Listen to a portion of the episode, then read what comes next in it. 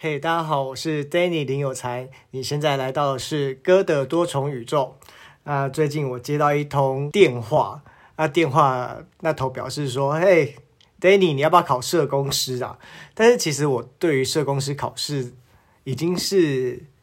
将近十年前的印象了吧？因为刚到第一份工作的时候，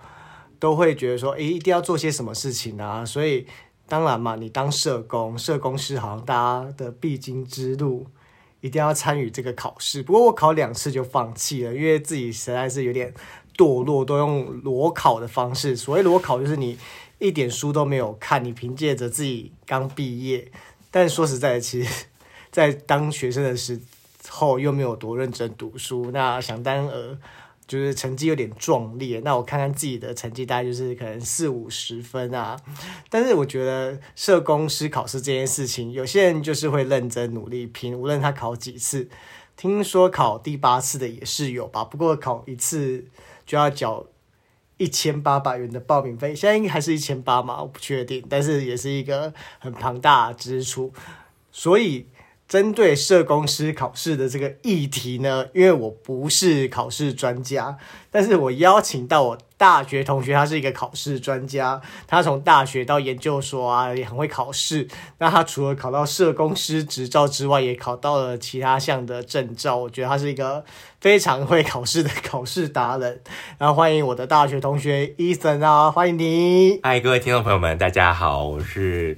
呃 Danny 的大学同学，我是 Ethan。那很开心可以来这个节目跟大家分享，要怎么一起努力的考上社工师。到底要准备怎么考社工师？我觉得大家都刚毕业的学生，在就是上职场的老鸟，但他一直每次准备都每次考都没有考上，所以读书到底有没有技巧？你觉得？诶呃，其实我觉得读书确实是有技巧的。你我觉得大家可以把想象说，其实要考证照这件事情，它就有点像是你。在这段时间之内要规划要进行的目标，那因为自己其实也工作一阵子嘛，毕竟我也是 Danny 的同学，所以后来我就会慢慢觉得说，既然把这个目标设定了，那你就可以把这个目标设定完之后，去把所有的目标拆解成你要去进行的任务。那这些每一个小项的任务，就是你在这每一个阶段里面要去达成的一个事情。所以我就会觉得说，其实考试你是可以很系统化的去做准备。那我自己也有去回想说，我当时准备一些状况，所以在呃，Danny 问我说，诶，是不是有机会还可以分享给大家？所以想说，诶，就可以，我自己有整理一下，这样，那想说就来分享给各位听众朋友们，希望有一些小小的获得这样子。因为其实大家在于针对社工频道这个节目的规划，大家还是很爱听一些工作技巧也好，考试技巧，像社工师考试就是大家很爱敲碗的主题，所以到底该如何？准备社工师考试呢，我先分享我自己的方法哈，那再听看看 Ethan 他怎么分享的。那我之前因为其实大学有考过研究所的经验，那老师告诉我们，一开始的第一个步骤，他反而建议的是把所有的旧的考古题给印下来，那大概印个五到十年吧，就开始练习考古题。那知道你错的部分是哪里呀？那比较对于你错的地方，理论的敏锐度，还有你。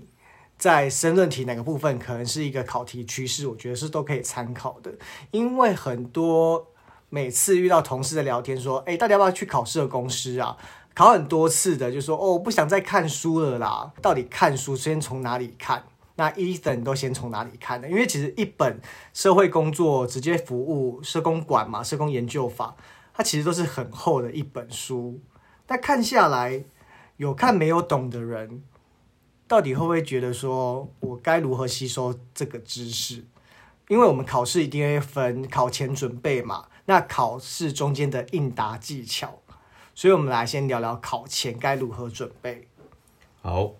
我我自己是觉得说，就像刚刚一开始讲的，就是不管你是上班族，或者说你现在是刚毕业正在准备考试的学生，或许很多人都会觉得说，哎，其实呃，刚毕业的学生会有比较多的优势。那我觉得其实不一定，因为就像我刚刚一开始说的，其实要把考试当做是一个你的目标，但你这个目标设定好之后，你要怎么样去拆解你的任务去达成，这就是我们在这过程当中应该要去完成的任务。所以，呃，像我自己其实也是工作之后我才去考社工师，我才考上的，所以也不是说其实我在一毕业就有去准备。当然，确实啊，如果你说在呃当学生的过程当中，你可能会有比较多的课课间的时间，有比较余裕去准备的，我觉得这也是合理。但是，当然你在工作过程当中，一定会有一些。比如说你的工作的获得，其实这些获得都会是你在撰写社工师考试答案的时候的养分。然后再回到刚刚说一开始要怎么样的去做这个考前的准备，其实我自己会分成呃，比如说你确定要考社工师这件事情，你既然决定了，那你也付了出了这个报名费，这时间我就会开始设定我的目标。那假设一开始很多人会说要去把考古题印出来，像刚刚 Danny 也是有这样讲。我也很建议，可大家可以把考古题先准备好。那尤其是这呃三到五年的题目，但是我是觉得印准备好印出来之后，其实先不用急着去写，你可以先去分析这些题目，它到底内容大部分都出现在哪些你的教材里面。举例来说，其实你可能分析完这些选择题或者是呃问答题。不是争论题哦，是选择题跟呃问答题。你会发现，其实很多的内容都会是从以前念过的教科书。举例像是当代社会工作啊，或者是说呃像。台社会工作与台湾社会，类似像我们比较硬的教科书，而且你仔细的去留意哦，它可能大部分会出现的题目都只会在当代社会工作的前面的前三章，比如说社会工作的社会福利入门，还有像是台湾跟欧美社会工作的一个发展，还有一个历史的脉络，大部分都是出现在这一类型的题目会蛮多的。所以如果真的是有，你会发现分析完这些考古题，那内容其实很多都是着重在像是社会工作的发展起源、欧美跟台湾的比较，还有脉络。那这个时候，你可以先去把这些书给找到。那找到之后呢，就是先认真的花时间去安排阅读。比如说，我可能像我之前可能是。呃，在上班的时候去念书，那我确实可能一到五上班，我下班之后，其实你也要洗澡吃饭嘛，那可能你也明天还要再继续上班，那你可能可以念书的时间，你可能压缩到只剩下两个小时或一个小时，那我觉得也没关系，你就真的就是在这两个小时到一个小时之间。呃，设定好我刚刚所说的，你已经拆解好的任务。举例说，我可能在这个礼拜里面，我就是分析完考题，那我就发现哦，其实社会工作的这个发展的历史脉络是主要的内容。那我就把这些书都先找好。那我就是在这五天之内，假设它真的就是五个章节，那我就把这五个章章节都念过，然后把应该要画的重点画下来，甚至是自己抄写一次在呃笔记纸上面。那我觉得也可以分享一件事，或许很多人都会觉得说抄写在笔记纸很麻烦，我要再去拿一个纸，然后写下来，为什么不能画重点就好？那因为我最近其实也有在听另外一个 podcast，就是呃下一本读什么的作者。呃，他就提到说，这要下一本读什么的主持人，他就哇基就提到说，其实抄写哦，它也是帮助你去记忆的一个方式。那像他自己呃，会一直去做所谓的类似像一支笔记这样的方式，他其实就是不断的去抄写。那所以你在念书的过程当中，你就可以把这些重点抄写下来。比如说，假如这五天我就是预计把当代社会工作的一到五章，尤其比较多的考题，可能分析出来有百分之七八十都在里面，那我就。抄写下来，然后书里面重点我也画下来。那我自己会觉得比较容易忘记的地方，我可能用红字备注下来，或者是说这些题目的，比如说像是年代或什么比较容易会呃出现的，那我就先把它用红字标写下来。所以其实说，我觉得回到呃刚才开始讲，就是。你把社工师，这是一个很大的目标，但是这个目标你去实行，你就必须拆解成任务。嗯，那任务你可以把它拆解到你的任务的执行步骤，就像我讲的，我去怎么样去念书，怎么样做笔记，这就是我的步骤。所以，那我再继续进阶着问，那考试小白，刚才我提到的是说，哎，可以印考古题，买书这件事情，要先因为考试的科目都先把书买齐吗？还是你看了一些考古的内容之后？你再去选相对应，觉得那本书的内容有你需要的知识，再做购买就好了。我自己是觉得，如果真的，因为其实社工系它毕竟已经是一个专业了，那其实你的大学的用书其实就已经足够你去准备社工师的考试。那我自己是觉得说，不用急着去买书，因为。就像我刚刚讲的，我可能假设发现很多题目都出现在社会工作相关，那尤其大部分都是在像呃大学入时候的第一堂课，像社会工作概论，类似像这种。那用书就是当代社会工作啊，或者是社会工作与台湾台湾发展，应该有类似像这样的书籍。那个对，蛮常考的。其实有在练题目的都知道。对，那所以其实这些东西、这些书籍，其实你原本就已经有了。那你有个这一两本其实就够了，不用是特别在说哦。那我会不会觉得我看完万一林万一老师的不足，我要再去看黄元学老师？我可能越看越多本，但其实你这样会变得没有聚焦，你会变得你会自己开始迷失茫茫大海。你反而应该是要去聚焦说，说我看完了这一本，那我自己也会发现哦，这一本讲的都是历史脉络很多，那他也把。欧美跟台湾的比较也都讲出来了，这个我觉得这已经足够我的需求。那如果真的不太足的，我再去看看别本书它的目录。那目录如果发现有些目录的内容，它其实符合考题上，呃，考古题经常会出的题目，而且这个内容是我在这一本书没有找到的，那我再去。看你想要买这本书，或者是你想要去图书馆借这本书，甚至你去学长姐问问看我这本书，其实都是一个方法。不用说急着一定要去买书，因为它毕竟是你分析出来的题目嘛，那也是选择题嘛，那你可能掌握了七十到八十，其实已经算是很不错了。对，好，那刚才提到的是说医生从准备考试的这个过程嘛，那每年社工师考试都会在落在二月跟七月。那你怎么抓？我们考试都是讲求一个配速嘛。大概你认为准备这个考试，哎，我现在报名，我半年就可以做到准备吗？还是其实你不这么认为？你自己分享你自己的经验好了。我自己的经验，我是觉得，因为其实我是真的考过两次，我才考上的，就是哦，所以是第三次还是第二次又考上？呃，第二次考上。哎，你第二次名次还蛮前面的嘛。对，好像 因为我是后来第一页就找得到，而且第一页很快就看得到你的名字的那一种。对，他们是因为因为其实也是我同学跟我说，呃，放榜那天，然后他们就说，哎，放榜，而且我怎么好像他，因为后来隐私权的关系嘛，所以他当然名字会有一些呃，比如说什么什么对啊，你说一什么一什么什么 n 之类的，对，他们说。他们他们发现我在蛮前面的地方，我开始以为说那可能是按照呃，假设是出生年月日啊，或者是准考，对准考证的排序。号码是，对，但其实话说，其实那是跟自己的分数有关系，对啊，那所以我我自己也没有想到自己会可能考得还不错的名次这样，但我是觉得，如果说真的是要半个半年，嗯、就像我刚刚讲的嘛，如果对，其实就是也是个跑跑长跑概念，如果你真的只剩下半年。那也没关系，你就先赶快设定好你这半年的目标怎么做。比如假设半年总共是六个月，对，怎么配？那总共有一百八十天。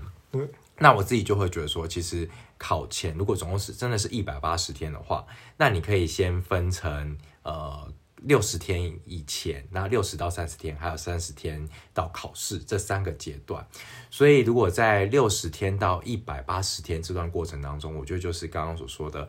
阅读。就是你先去分析考古题的内容，然后接着再去把这些考古题的内容你分析出来之后，你发现。都出现在哪些的课程比较呃书籍比较多，开始去念那些书籍的章节，然后整理笔记出来。那我想要再补充是说，刚刚所说的是整理笔记，其实整理的笔记不是代表你抄写完之后这就属于你了。建议比如说，如果你真的是礼拜一到礼拜五，你有时间去读这个书，你写成了笔记。那六日呃相对来讲是你的放假时间，其实你比较更有比较长时间可以去运用，你可能是有一个半天的三天，或者是呃三个小时一个半天，或者是说你。你可能有一整天的时间，你可以去分配上午读几个小时，下午读几个小时。这个时候，你就可以把礼拜一到礼拜五你所抄写的笔记再去做一个整理。举例来说，可能你会发现，它很多时候都是在考的是欧美社会工作的一个起源的历史跟脉络。嗯，很常见选择题要你一到五去排那个顺序。对，那这个时候你就会发现，你其实你在礼拜一到礼拜五的时候，你念书过程当中，你可能抄写做了很多笔记。那你可以用图文的方式，简单的方法，比如说你拉一个时间轴，那大概在几年到几年时间是怎么样发展？几年到几年时间你怎么样发展？你就去整理一个属于你自己的图表。那整理出来之后，这个其实就是你的第二阶段笔记，而且这个笔笔记更重要的是，在你未来考试剩下的三十天过程当中，这其实是帮助你确实是有帮助的，因为我刚刚说嘛，就是六十天以前到这个一百八十天，就是在大量阅读，那整理书整理这些资料，那接下去最后这些资料你再去整理、再消化的时候，就会是很重要，就是在你考前的三十天这个阶段。所以就像我刚刚讲的，比如说假设你可以预预定说你六十天到一百八十天就去整理你想要读的资料，再就是六十到。呃，前三十天你就把这些资料呢，你可以像平常一样整理完之后再去阅读，再你就可以开始去准备一些你该准备的，比如说考古题的练习，呃，知道说怎么样去写考古题，然后呃，怎么样去安排你考古题的呃每天的练习的内容。那你也可以请你同学帮你看看说，哎，你写的这些内容他是不是看得懂？因为我觉得回到一个内容，就是说，其实考试哦，就是很多人觉得说，哎，考试。很很很困难，是在尤其社工师有很大的专业部分是必须要去做论述。那你也可以去把论述要去看这个考卷的老师当做是你的阅听众，他其实是他其实不是只看你这一份，你可能以为你自己写的很好，但是你要去想说他可能看的是一百份。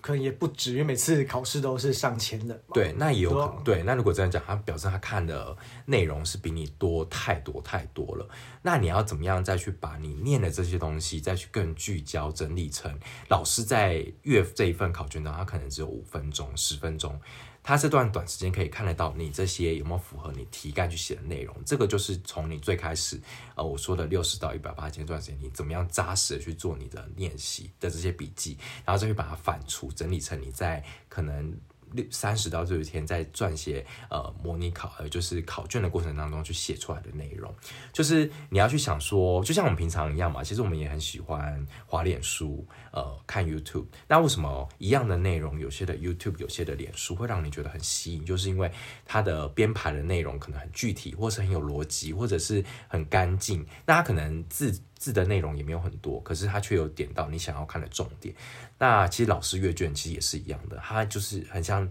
也是一个贴文的浏览者，他也是浏览非常多的考卷，但是他也希望在你考卷当中直接马上找到你要回应这一题的答案的内容的关键是什么。所以你可能就要在六十到八十天这段时间，就可以赶快去练习，说怎么样把你的考古题写到让人家觉得。他看得很舒服，而且知道你在言之有物是在讲些什么。那之前你所读的理论都有去带到，我觉得这都是蛮重要的。所以刚才提到就是说，你在准备社工师考试的时候，你也不能一直看嘛，嗯，就会忘记你还是要回去看你吸收的多少。因为一般人一直看书，书本就这么厚，对，那从头看到尾，然后你没有回复的话，你其实没。吃进去也没有用。那每次选写选择题的时候，你也答不出来那个答案是什么。嗯。所以这就是前面准备的重点。但是准备之余，看这些教科书之外，还需不需要多看些什么？因为我知道说现在